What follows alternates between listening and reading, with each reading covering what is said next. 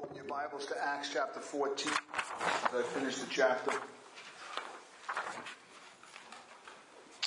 I also want to encourage everybody to start reading chapter 15 of the book of Acts, which I'm going to spend some time in. It might be the most important chapter in the book of Acts.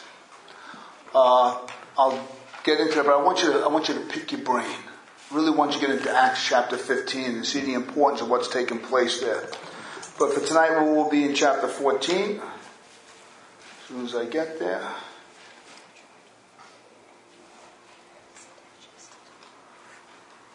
Starting in verse 19. I'll go over a little bit of what I spoke about last week as I want to spend more time in chapter verses 24 to 28 today. But we'll start in verse 19 for our context. But the Jews came from Antioch and Iconium, and having persuaded the crowds, they stoned Paul and dragged him out of the city, supposing that he was dead. But when the disciples gathered around him, he rose up and entered the city. And on the next day he went on with Barnabas to Derbe. When they had preached the gospel to that city and had made many disciples, can you say many disciples? Many disciples. They returned to Lystra and to Iconium and to Antioch, strengthening the souls of the disciples, encouraging them to continue in the faith, and saying that through many tribulations we must enter the kingdom of God. And when they had appointed elders for them in every church with prayer and fasting, they committed them to the Lord in whom they had believed. Then when they then they passed through Pisidia and came to Pamphylia. And when they had spoken the word in Perga, they went down to Attalia. I'm sorry, something wrong here. Come on, don't do this to me.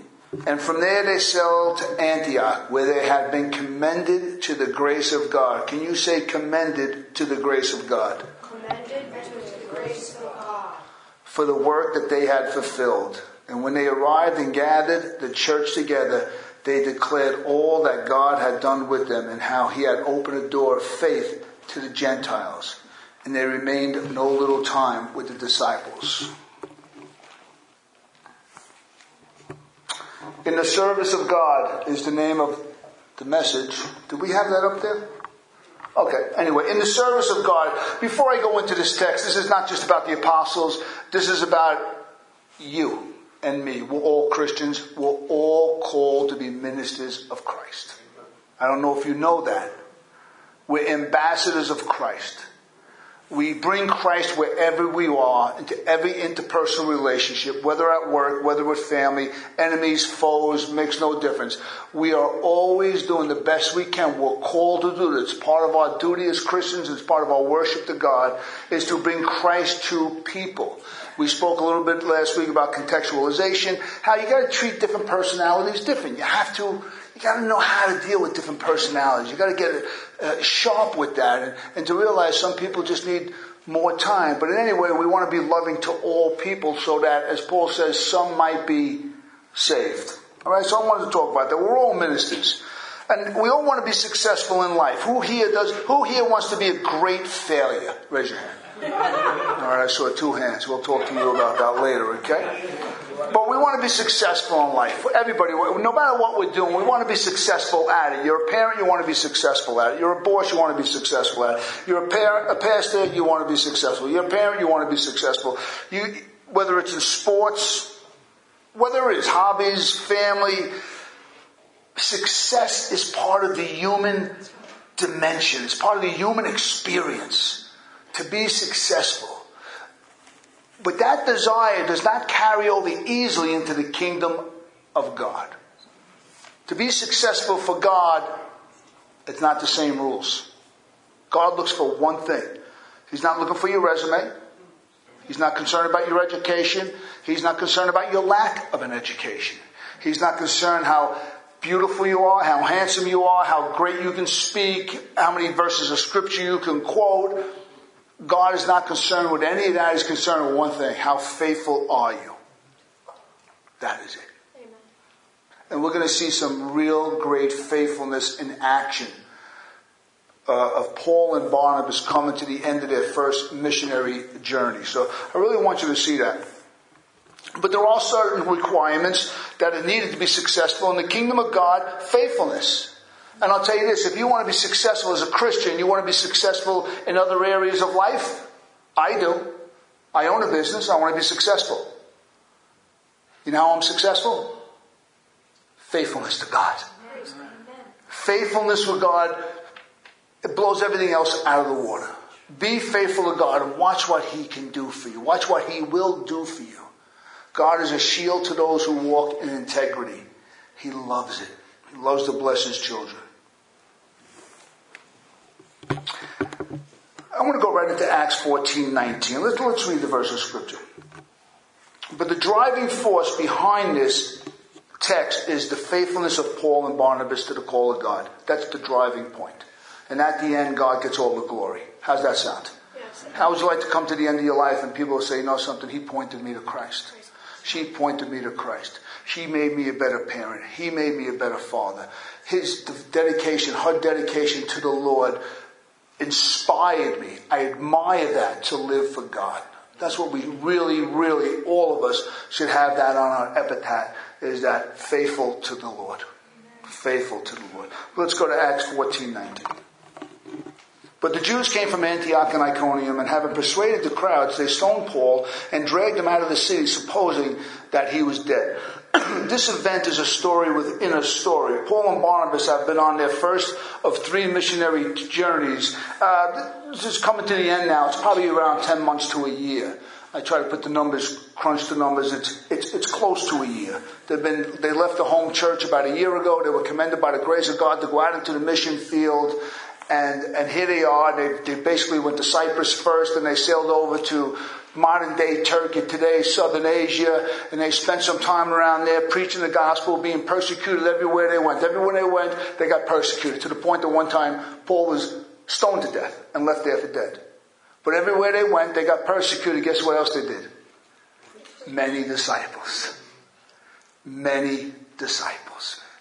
And, and, Oh, if God could turn your hearts on to what it is to be used to turn a sinner from his evil ways and come to know the grace of God. That would be it. Let me tell you something. I'm going to ask you a personal question. Are you bored with your job? Are you a bit bored with life? Is there something missing? If you are in a disciple making business, you'll never be bored. You'll always have a purpose that's greater than any other purpose you could ever have on this earth. Is being used to bring people to Christ and then being used in the local church to strengthen that believer in his new faith. Amen. I pray that God puts that on your heart to want to aspire to be more and more like that because your life will be rich and your life will be full. So we're coming to the end of this tour over here, lasted about a year. Paul, after being praised in verses 17 to 18 and verse 19, right before this is being praised as God, the same crowd that was worshiping him as Hermes is now stoning him to death.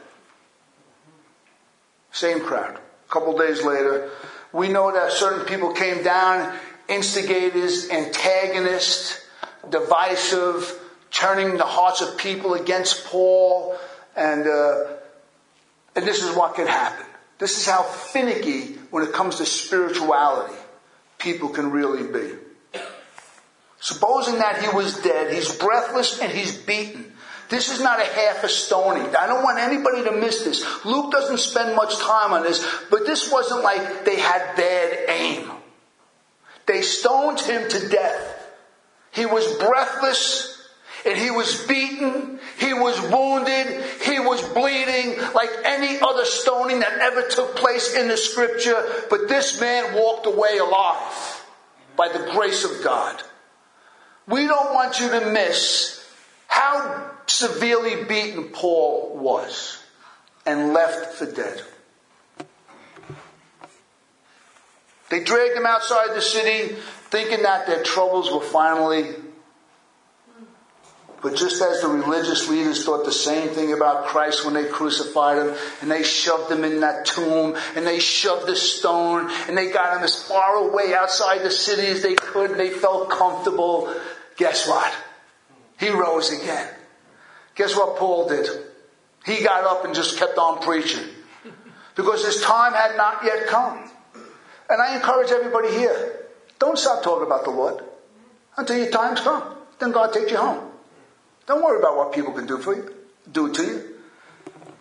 So here, Paul also rises and wastes no time, but just picks up back and back to where he started. He went to the next city and started preaching. I'll spend a little more time on this, but still, I wanted to get the picture.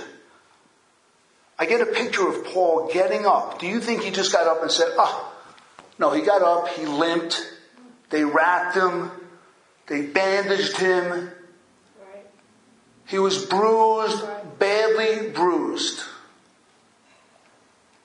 In verse 20 it says this, 20 to 21. But when the disciples gathered around him, something happened. When the disciples gather around you, something happens. And something happened to him, and as we said before, there was tears, there was prayers, there was a lot going on. I spoke about this last week. The text doesn't capture the emotion, the sheer raw emotion. These disciples were just converted. They just got saved. They know nothing about the kingdom of God. All they know is that they're saved. All they know is that God is real. God has drew close to them. They know now, beyond a shadow of a doubt, all their pagan gods are only that. Pagan gods not the one true living God. And they weren't afraid to go out to their beaten down pastor, theologian, missionary, apostle, laying on his back. They were not ashamed of Paul. Praise the Lord. And they gathered around him. He rose up and entered the city, the same city that just threw him out, stoned him to death. And on the next day, he went with Barnabas to the next city about 20 miles away.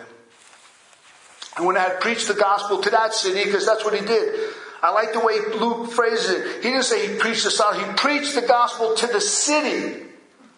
He told all the inhabitants that Jesus Christ is the Son of God, crucified for the sins of the world, and on the third day he rose again from the dead. He told the city to all who could hear him, all who would hear him, that they too can be saved. And he preached the gospel to that city and he made many disciples. And they returned to Lystra and Iconium. Now he's backtracking and he went to Antioch. He's making his way back to, to Antioch in Syria. This is a different Antioch over here. He's going back home. He's going back to the home church now. Paul just goes on to the next city and does what he's called to do. He's called to preach and he's called to make disciples. Understand something. We're all called to do it.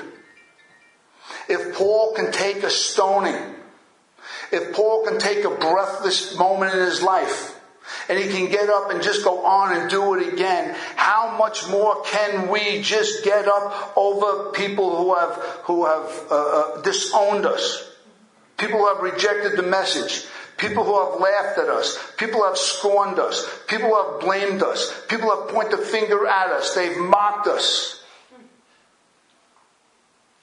Just go on. I love that part of the story. I love not giving the enemy any ground. Do not bow to fear. Do not bow the knee to fear. Don't let any man shut us up. Don't let any government shut us up about who Jesus Christ is and what he has done. Because guess what?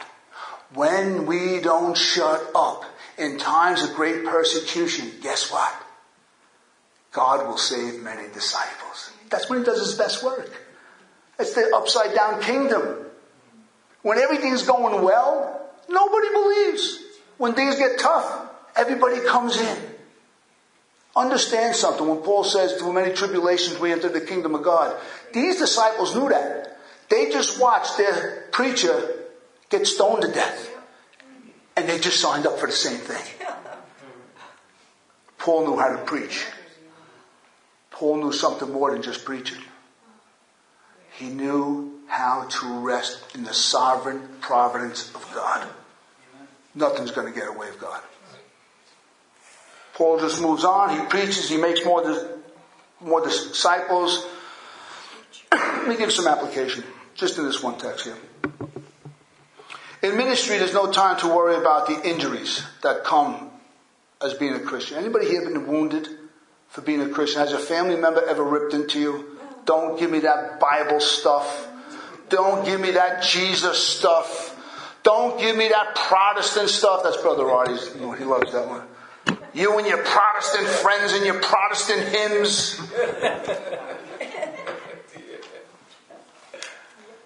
Just continue to be faithful to the call.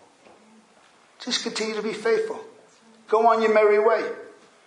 Every new disciple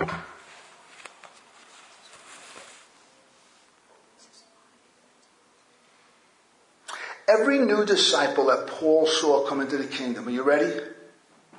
Was healing to his broken body, his broken and downcast spirit.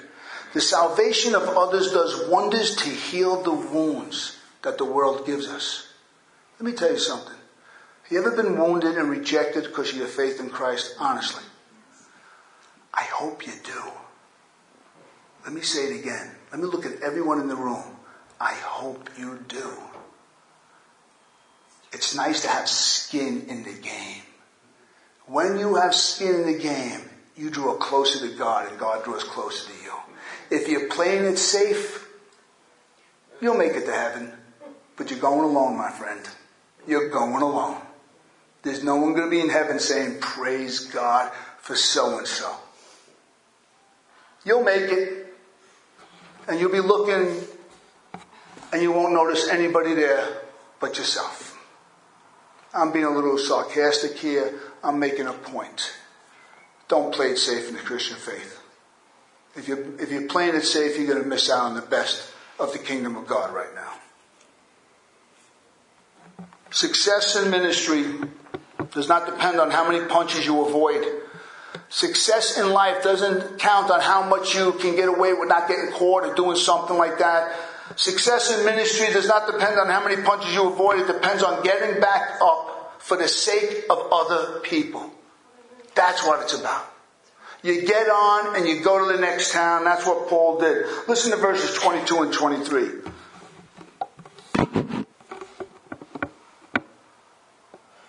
He's not a pioneering evangelist anymore. Now he's a pastor. He goes back to these same churches. He goes back to the same cities. He goes down to the same towns. He walks by the same people that persecuted him. He walked by the same people that stoned him. He walked by the same people that chased him down and he did not care. He went back to this brand new churches and he strengthened the souls of disciples. Oh, God only knows how I would like to see people involved in strengthening the souls of other Christians. That's all I can say. I pray for it every Thursday night with the gang, me and John Patty. We pray for it to understand what it is to encourage others to remain strong in the faith. And then tell them the truth. Saying that through many tribulations we must enter the kingdom of God. They just saw their preacher stoned to death.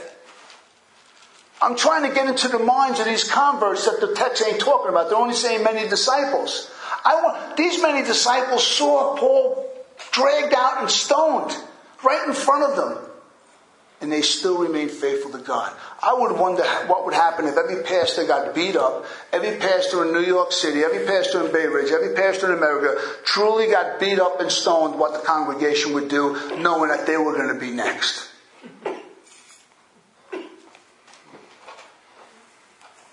Think of the picture. Paul's wounded. He's bandaged.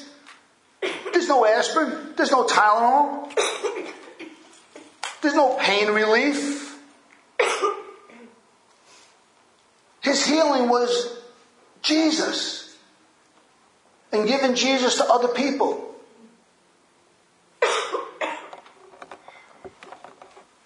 His this wounded man. Probably got a big fat lip, a big black eye. He's probably got some kind of, you know, rudimentary cane. He's walking around saying, stay faithful to God. Stay faithful to God. Stay faithful and courage through many tribulations. You too will be stoned to death. Praise God. That's his message. You know why? He's not depending whether they stay faithful. He knows if God saved them, God is in them now. Too many people preach as though, could you do God a favor? Could you do God a favor? I don't want to disturb you. Could you do God a favor? No. You preach as though men and women are born of the Holy Spirit. Because if you are born of the Holy Spirit, when you hear the words of encouragement and discipleship, there's only one thing your heart can do, and that's say amen. That's it. This must have been some sight. The wounded preacher encouraging everybody else.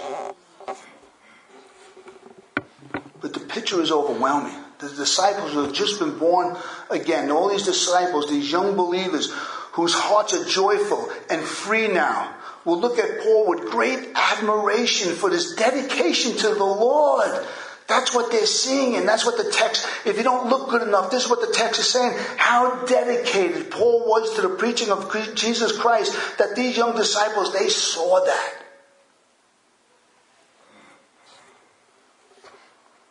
What admiration. It says, then after praying and fasting, and this goes to highlight how serious the raising of elders are. A serious matter. After praying and fasting and laying their hands on the elders, he commits them to God.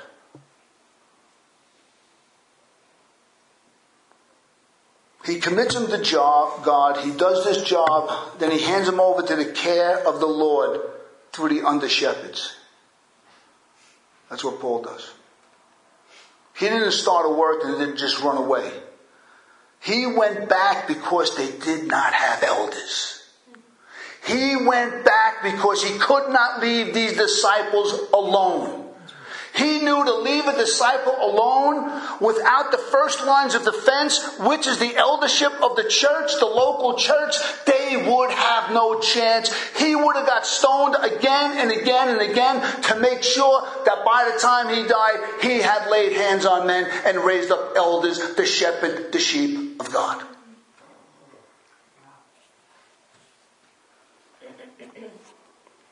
Fourteen to twenty-six.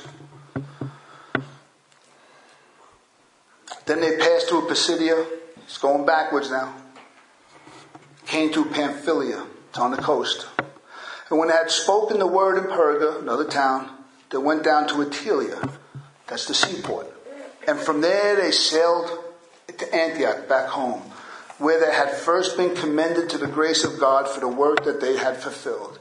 And when they arrived, they gathered the church together and they declared all that God had done with them now he opened the door of faith to the Gentiles. Could you imagine this welcoming home party after a year? Paul was not emailing them saying things are going good. He's not texting them. They have no idea. A year earlier, they took their two favorite pastors and two favorite teachers and commended them to the grace of God to go into a foreign distant land and do what they were called to do to bring the promise of Abraham to all the nations.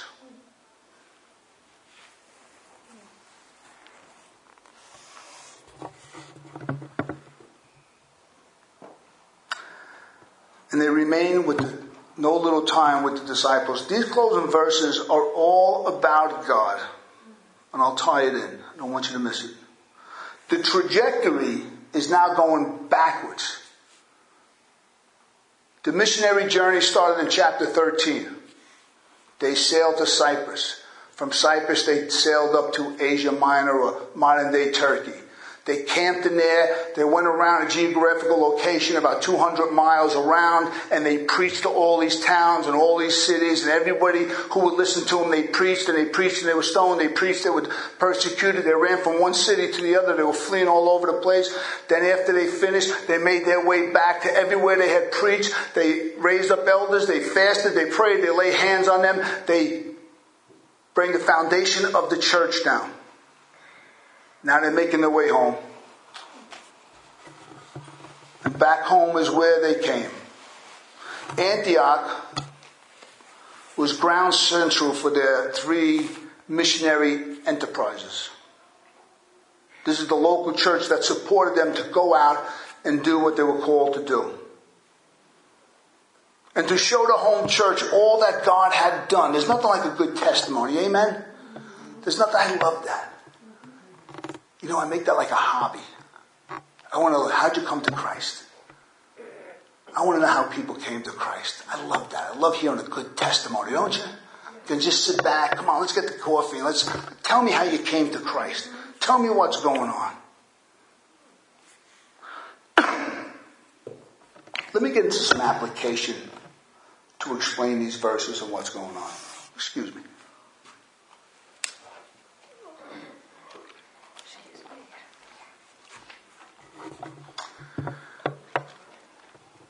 First missionary journey teaches us something that Christ already said. Don't be shocked that the world hates you. It hated me first. There will always be hostility towards Jesus. There'll always be hostility towards believers. There'll always be hostility towards young believers. Understand something. These young disciples that got saved under Paul and he was stoned to death, that was their baptism of fire. They really had to take the worst of what humanity can throw at them and still stand. I can tell you right now, when me and John see someone come to Christ, we wait. And we wait. Are they going to pass the persecution test? When everybody's saying, what are you nuts? What are you doing? They're crazy. They're bad. They're this. They're that. Those Bible believing Christians. You can't trust them. So on and so forth.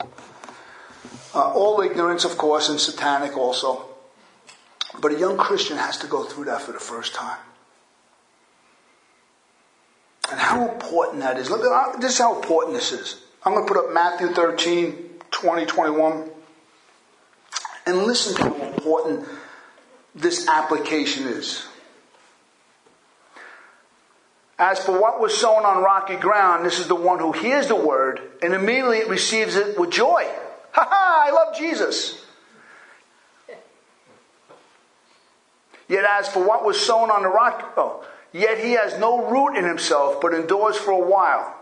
And when tribulation and persecution arises on account of, immediately, every true and genuine believer has to go through this test. Simple as that. And it's a beautiful thing when you come out on the other side. You know why it's beautiful?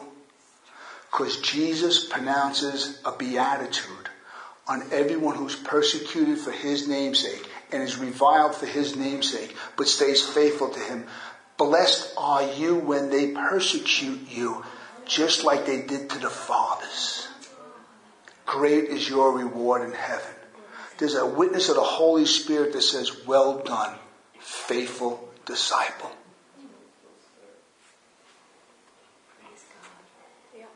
Second application. Many tribulations.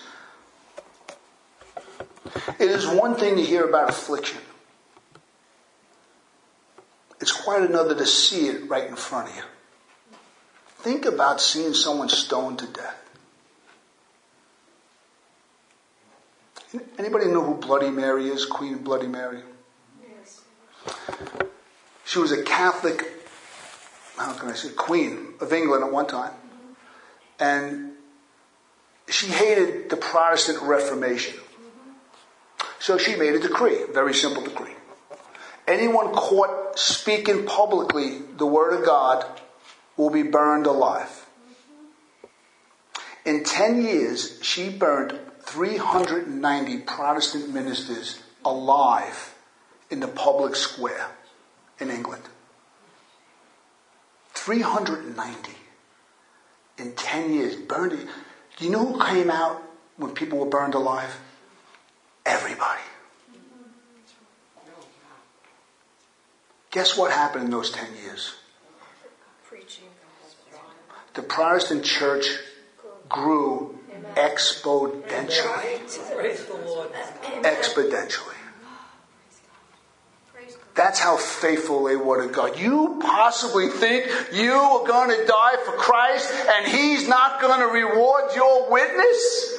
Do you possibly think? I'll go as far as say that anyone who has ever given his life for the witness of Christ will see the disciples that that life created. Tribulations is part of the Christian life. And in America today, what we got going on, we don't got being burned alive yet, yet, yet, yet. But I'll tell you what we do have. We have intellectual persecution. And it's going over to property rights now. And now it's going over to Christian colleges and Christian schools. They're not getting the same game as all the other public administrations are getting. They're coming down hard on all Christian education. American Christianity has just entered into a new phase. And everybody here should be happy. I'm going to do my happy dance. You dance? This is the preacher's happy dance. And do you know why? Because that's what the church needs. Judgment begins with the house of the Lord. And what the church needs is real, genuine persecution so that the true Christian can finally stand up and say, I am the Lord's. I'm the Lord's. Unto death, I am the Lord's. And all the other lukewarm ones can do what they do. They're married to Caesar, they're married to this world. And persecution will show the difference between the wheat and the tares. It's happening in America now.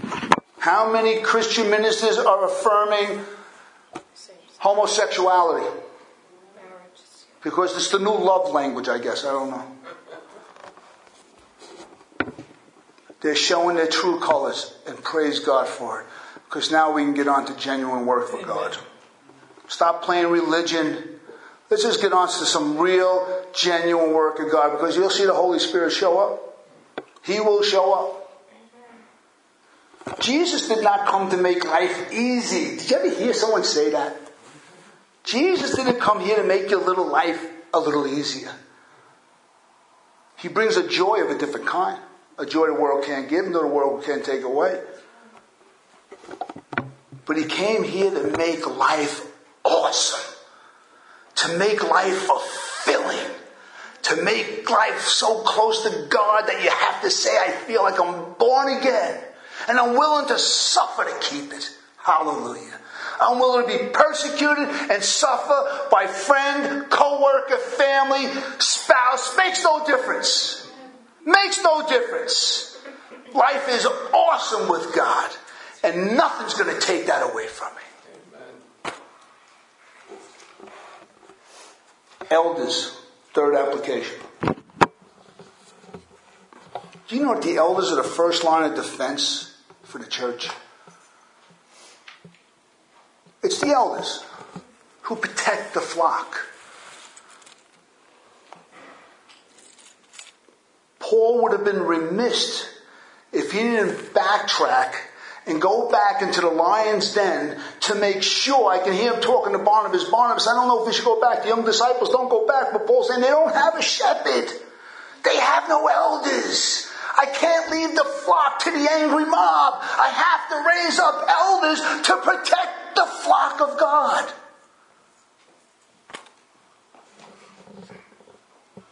A team of pastors is essential for spiritual health. Too many Christians forfeit this. They don't know how to sit under pastoral authority, elder authority. He raised up elders. The last is the most important, and I'm going to take a drink of water.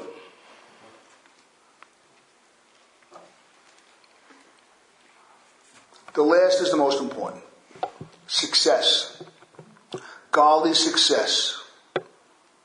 Success God's way. Two verses of scripture I want to talk about here.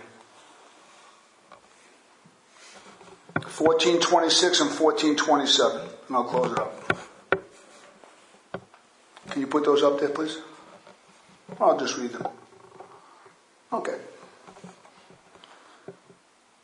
And from there they sailed to Antioch, where they had been commended to the grace of God for the work that they had fulfilled.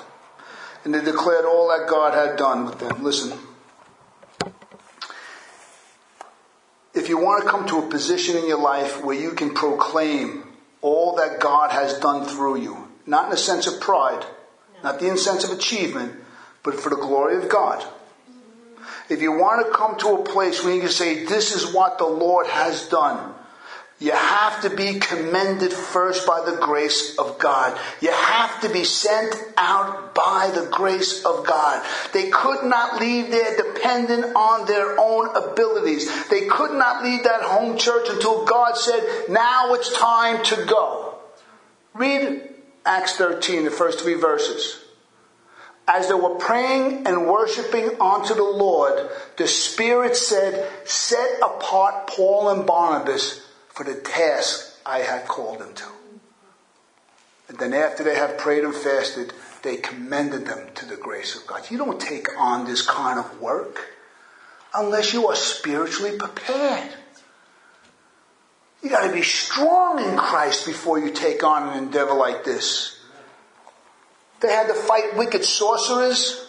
They had to fight persecution, ambushes, angry mobs, false disciples, disciples, finicky praise of men, being stoned and left for dead.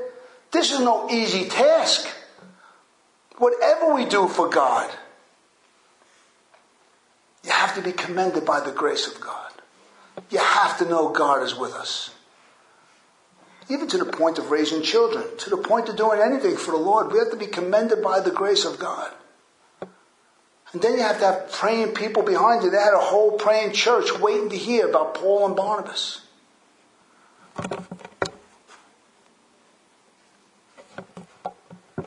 It's only when they crossed the end, at the finish line, they were able to tell all that God had done.